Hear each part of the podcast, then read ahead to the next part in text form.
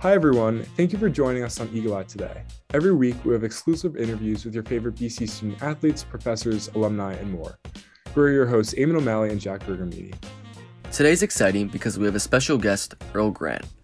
Coach Grant is the head coach of Boston College's men's basketball team. Coach Grant previously played Division II basketball at Georgia College and served as the head coach at the College of Charleston from 2014 to 2021. Coach, thank you for joining us today. Can you give us a little more background on yourself? Yeah, I mean, background about myself. Uh, you know, I mean, obviously, I'm a, you know, husband. Been married for uh, coming up on 18 years in May, and I have three sons, um, 15, 14, and 10 years old. Um, so, you know, obviously, that's a big part of, probably the biggest portion of, you know, my life is devoted uh, to trying to be a good husband, good father certainly um, I love the position I'm in to have a chance to coach and lead young men, you know, try to help them chase their dreams and try to help them to pick up some some values and some uh, habits that will allow them to be successful in life. Um, you know, and try to and try to get to the NCAA tournament. You know, like uh, try to do special things uh, that we all can be proud of. So, um, but yeah, just I got into coaching because um, I I didn't want to stop being in the gym. You know, I graduated college in 2000, and I thought about going in the Air Force right after graduating, and um, you know, didn't know exactly what I wanted to do with my psychology degree, and so I was working camps all summer. You know, Gary Williams camp at Maryland, and you know, go out to Cincinnati, Bobby Huggins, and you know, Citadel, College of Charleston, and UT Chattanooga. I was just working camps. And um, at the end of the summer, it was August, and it was time to go back to campus to school. You know, and I played ball my whole life, and so it was an awkward mo- moment in August when I didn't have to pack my car and go back to campus. So I thought about going in the Air Force, and then my college coach ended up calling me um, that summer and asked me to come back and be a graduate assistant, and uh, that's how it all started in 2000. Can you talk a little bit about your first year at the Heights? Obviously, you've been coaching for a while now, but this was the first time you've been, you know, in a conference like the ACC. What was that transition like? Was it hard? Was there anything you didn't expect? I mean, no. I mean, I coached at Clemson for multiple years, so I had played here against Boston College, and you know, I had played in all the venues in the ACC, you know, uh, multiple times. So, um, but in terms of me being actually the head coach here, mm-hmm. um, you know, it was unbelievable just because I, I inherited a group of players that were hungry, uh, a couple guys that were left over from the previous um, team in, in 2021. Um, and then those guys were just really hungry. They had been through a lot of adversity. And so, you know, a lot of time adversity is is a very healthy thing for growth. And so um, it's hard to be a good team if you hadn't gone through anything. So you know, inherited some guys. I was very fortunate to to bring in some new players, um, you know, that we were able to get uh, that did a great job of coming in and acclimating themselves to to BC and and uh, just really working hard. So I was proud of how we developed. You know, at the beginning, it was all about trying to build a foundation of of how we should act, how we should conduct ourselves, um, how hard we should work, how we should treat each other, how important honesty is, you know, being a part of a campus, knowing that you're not uh, anything bigger than any other student on this campus, you're a small part of this institution, the humility of it, um, how important it is to serve, you know, so really we were trying to just focus on those things. I really wasn't focused on, hey, we got to go win and beat beat this team. It was more like day to day habits and you know, how winning people conduct themselves. You know, go to class, you know, sit up front, take the hoodie off, like, you know, just simple things. And so, um, so for me, it was a good first year because winning is a means to an end. I think we worked on all of those foundational things. I think we built a foundation in year one. And then in result of that, we were able to find some success. Um, and I thought we finished the season strong and we looked like a team that cared about each other. We looked like a team that knew how to work hard. And so, you know, it was it was a good first year in terms of foundation. Now we got to try to build on it. Yeah, that's great. I mean, I know uh, the really cool thing about your kind of whole coaching strategy is your kind of like gritty, not pretty mentality, like focusing on the defensive end. And um, that's been so prevalent, especially in the second half of the season, which the team really started to pick that up. Um, you see, like, even losing games, like, the team would just be like scrapping till the finish. Um, how has that mentality kind of um, developed throughout the season, and how do you kind of prosper that? Well, I mean, I, you know, it's just a lot of times when you're trying to build a, a company or a team or you know a community a lot of times uh, if you're the person that actually building it then the things that you believe and the things that are important to you uh, you know are going to reveal themselves so you know um, my dad was a self-employed guy you know who was handicapped a lot of my life early on. Uh, he had to learn how to walk and talk again. Um, and I watched that, you know, as a young seven, eight, nine year old kid.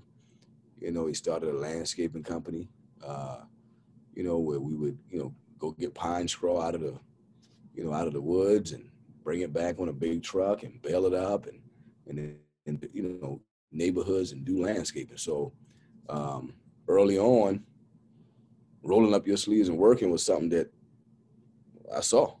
And so, you know, I, and not making excuses um, for, you know, maybe things that you don't have or not complaining about tough times. And so I think I saw that. So I think for me, you know, that's kind of who I am. I believe you got to roll up your sleeves and work.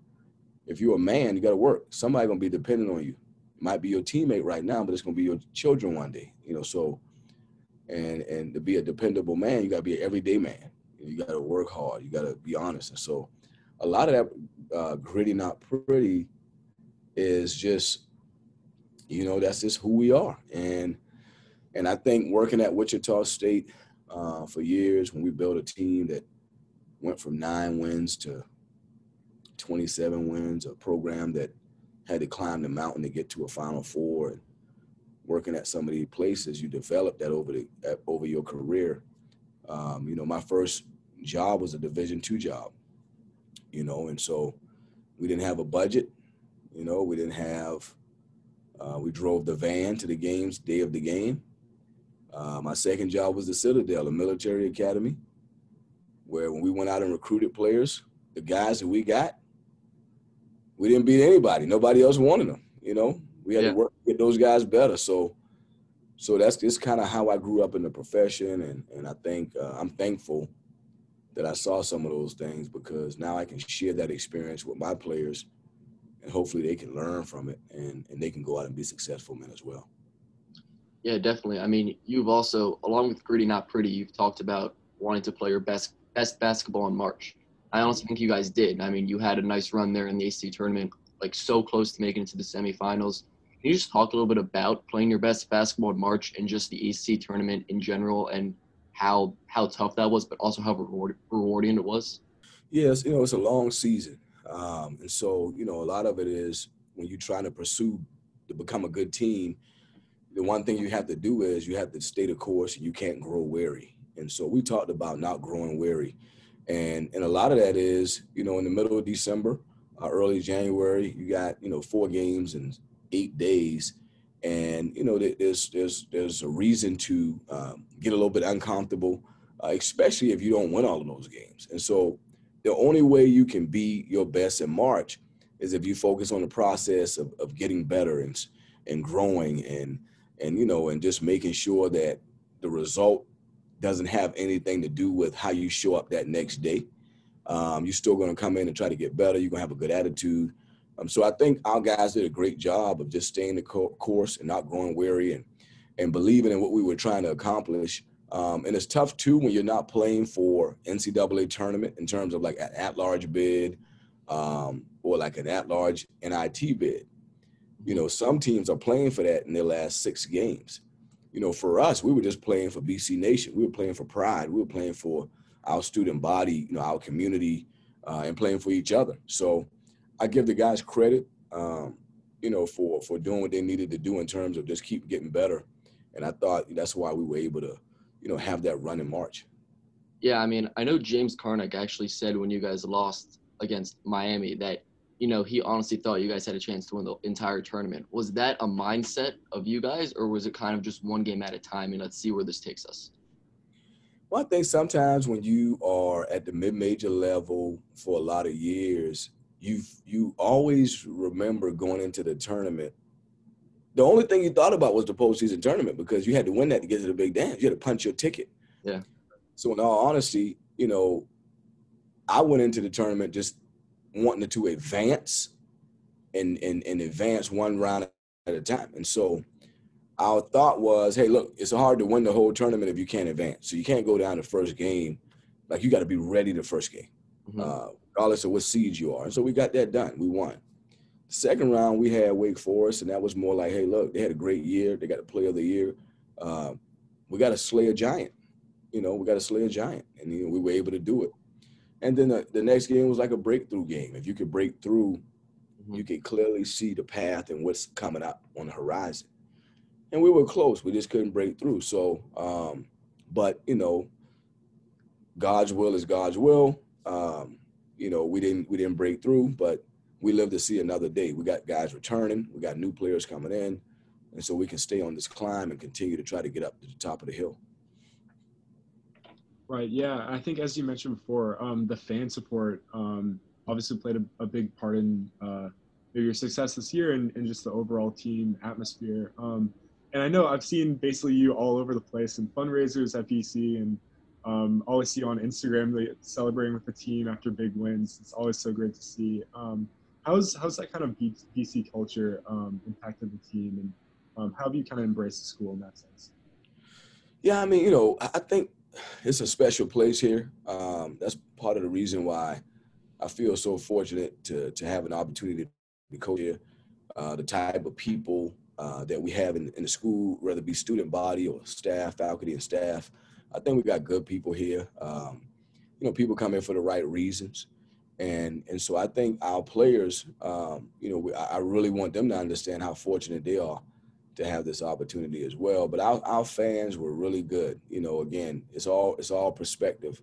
You know, uh, we got a program that's that's trying to uh, in the pursuit of being a really good team and a really good program, and you know, we in pursuit of that. So I think that you know to see where we were when, when we first started playing games to how it got as the season went along, you know, uh, it just got better. And so I think our fans were excited I thought, you know, the student body showed up, you know, and and so it was great to see, you know, in a foundational year that we can have some support. And I hope that the way our team finished coming down to the last part of the season, give people more excitement about next year. So hopefully, hopefully we can go from where we were last year in terms of support and take it up to another level. Um, that's a part of that climb as well. It's not just wins and losses; it's, it's support by the fans. And the beautiful thing is when I see freshmen on campus all the time, I said, hey, I'm a freshman too. Like, yeah. so we we came we came in together, and so we're going to have some opportunities to climb the hill together. We're going to have some opportunities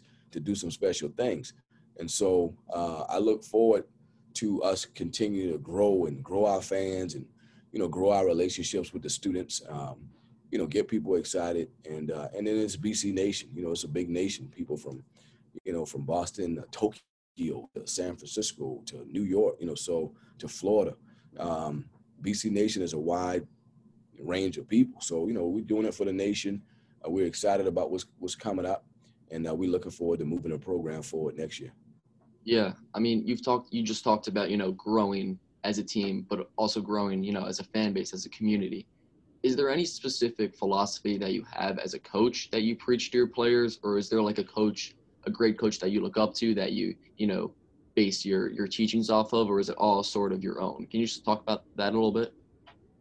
Yeah, I mean, I grew up. Um, well, I grew up in the business, especially back in 2000 when I was a graduate assistant. You know, I really just wanted to be a high school coach, and you know, cultivate a community, uh, a campus, a community, and get people fired up about the type of uh, young men we were developing, uh, what they saw when they came to the game. And so, you know, early on, I was thinking high school, but I did really spend a lot of time studying uh, Judd Heathcote, um, Tom Izzo, uh, Kelvin Sampson, you know, and so Michigan State, you know, uh, Judd Heathcote was a coach there, and he was, he had, you know, Tom Izzo on his staff, and you know, Kelvin Sampson working under him. So they believed in hard work, they believed in defense, they believed in togetherness, and uh, they believed in doing things the right way, and and so you know, I watched them growing up. Thought those guys really, um, you know, inspired me 20, 20 years ago. And then another guy um, that really inspired me, you know, when I was maybe first couple years in college was uh, we had a legendary coach at the College of Charleston called John Kresse, and he came, he was a New York guy. He came from New York. He was working for um, the uh, I think it was the New York Jets at the time for the old ball coach uh, that was a legend at St. John's. His name just slipped me.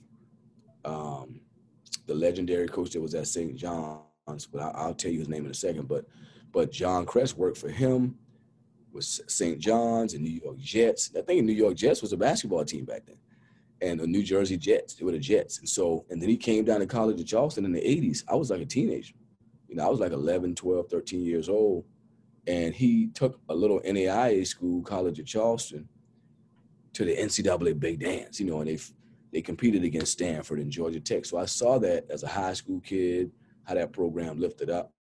That inspired me. Um, you know, he he spent 20 years there.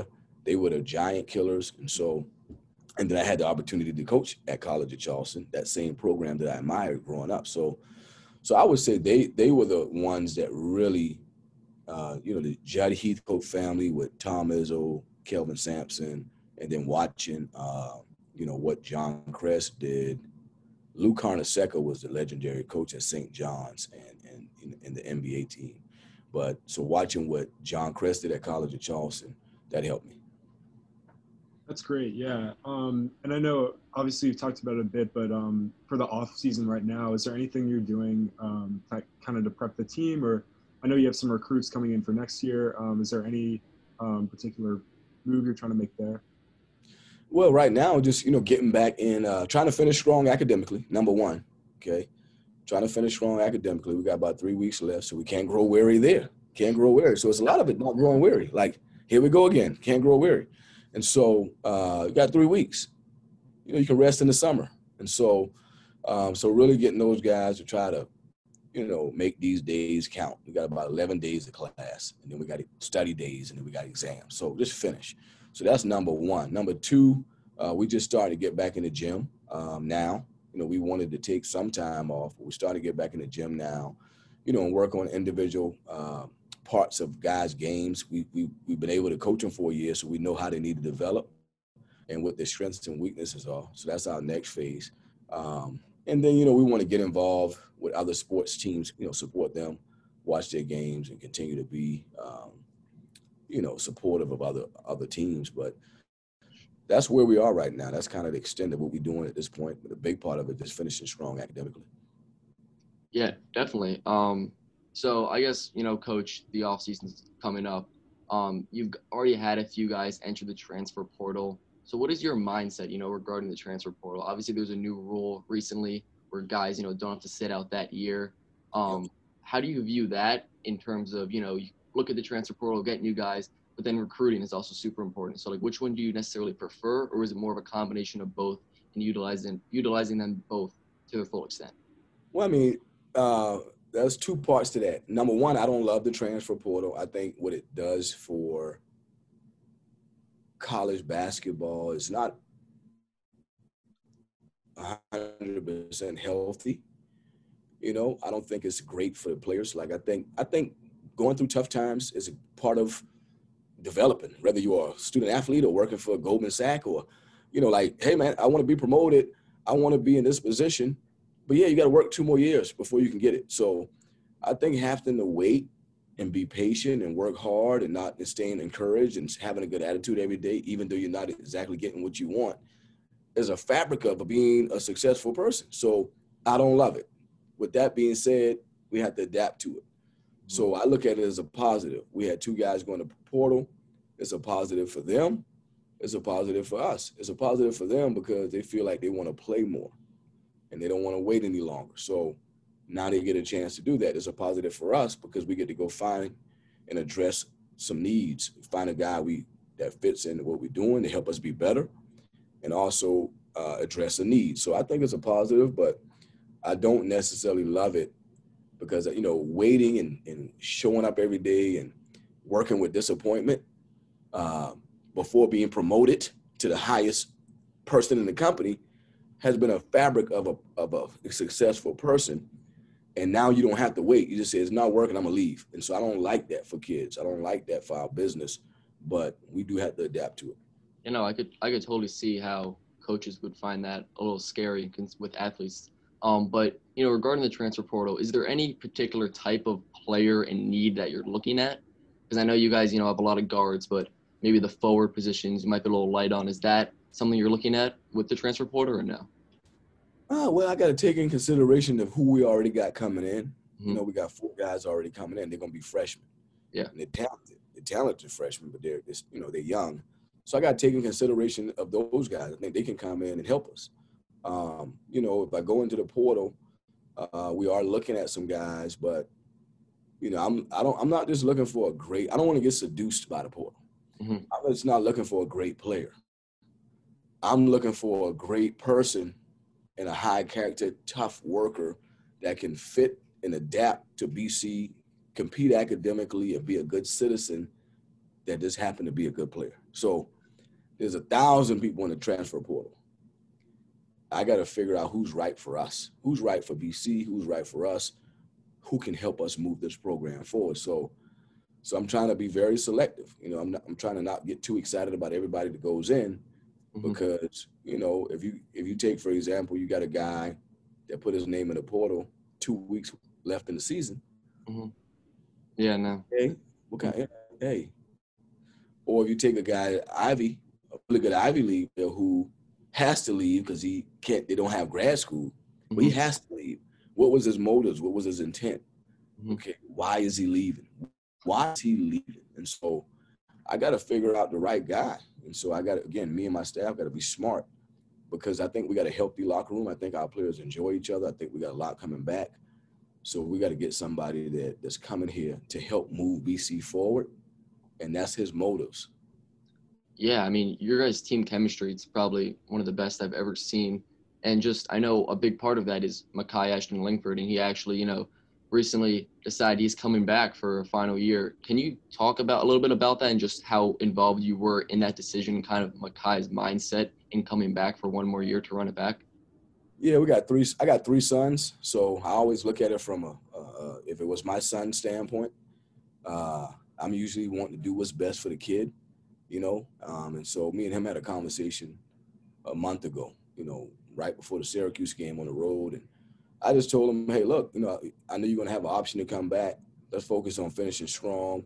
And, you know, you're going to have options professionally. Uh, if you did decide to come back, we would love to have you, but let's just finish strong. We'll talk about it after the year. So, um, you know, we talked about it, and it, there's some things he want to continue to develop. There's some desire in his heart to continue to move this program forward. Uh, obviously, get another year to play with his brother. And so I think he's very excited about it. But I left it up to him. I wanted him to follow his heart and do what he felt that was best for him. And his decision was to come back and keep trying to push Boston College forward and uh, see can he continue to develop his game and develop as a man. That's great. Yeah. And I know Makai is basically spent his whole career at BC. Um, and this, these four freshmen you're bringing, super talented. I know two four-star recruits, um, Donald Hand and Prince Aligbe. Um, are those guys who really want to develop? And can you speak a little more to um, what you see in them, I guess? Yeah, I mean, you know, we're fortunate. Um, you know, they came to BC because they saw a great opportunity um, to come in and play.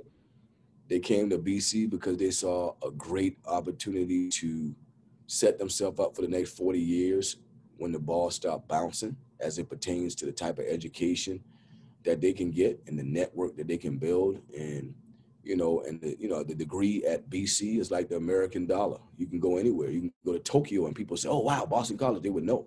So I think the players understand this was bigger than just a basketball decision um, but they were really talented. So I was like man that's awesome that we getting guys that can really help the program and they're really talented. But you know, what the reasons for coming to BC had more to do than just basketball. So I think that you know, um, you know, we're really fortunate to to get and track the guys that we attracted, um, and we look forward to them coming in and help us move the program forward. Yeah, well, um, Coach Grant, that, thank you so much for joining us. I mean, you know, we, we got a lot out of this, and uh, we really we really appreciate you joining us. Yeah, no problem, guys. Enjoy yeah. having you guys. Hopefully, I'll see you around campus. No, yeah, totally. Thank yeah. you so much. Thank you. Appreciate it. And we hope everyone enjoyed this episode of Eagle Eye. Make sure to tune in for next week's episode.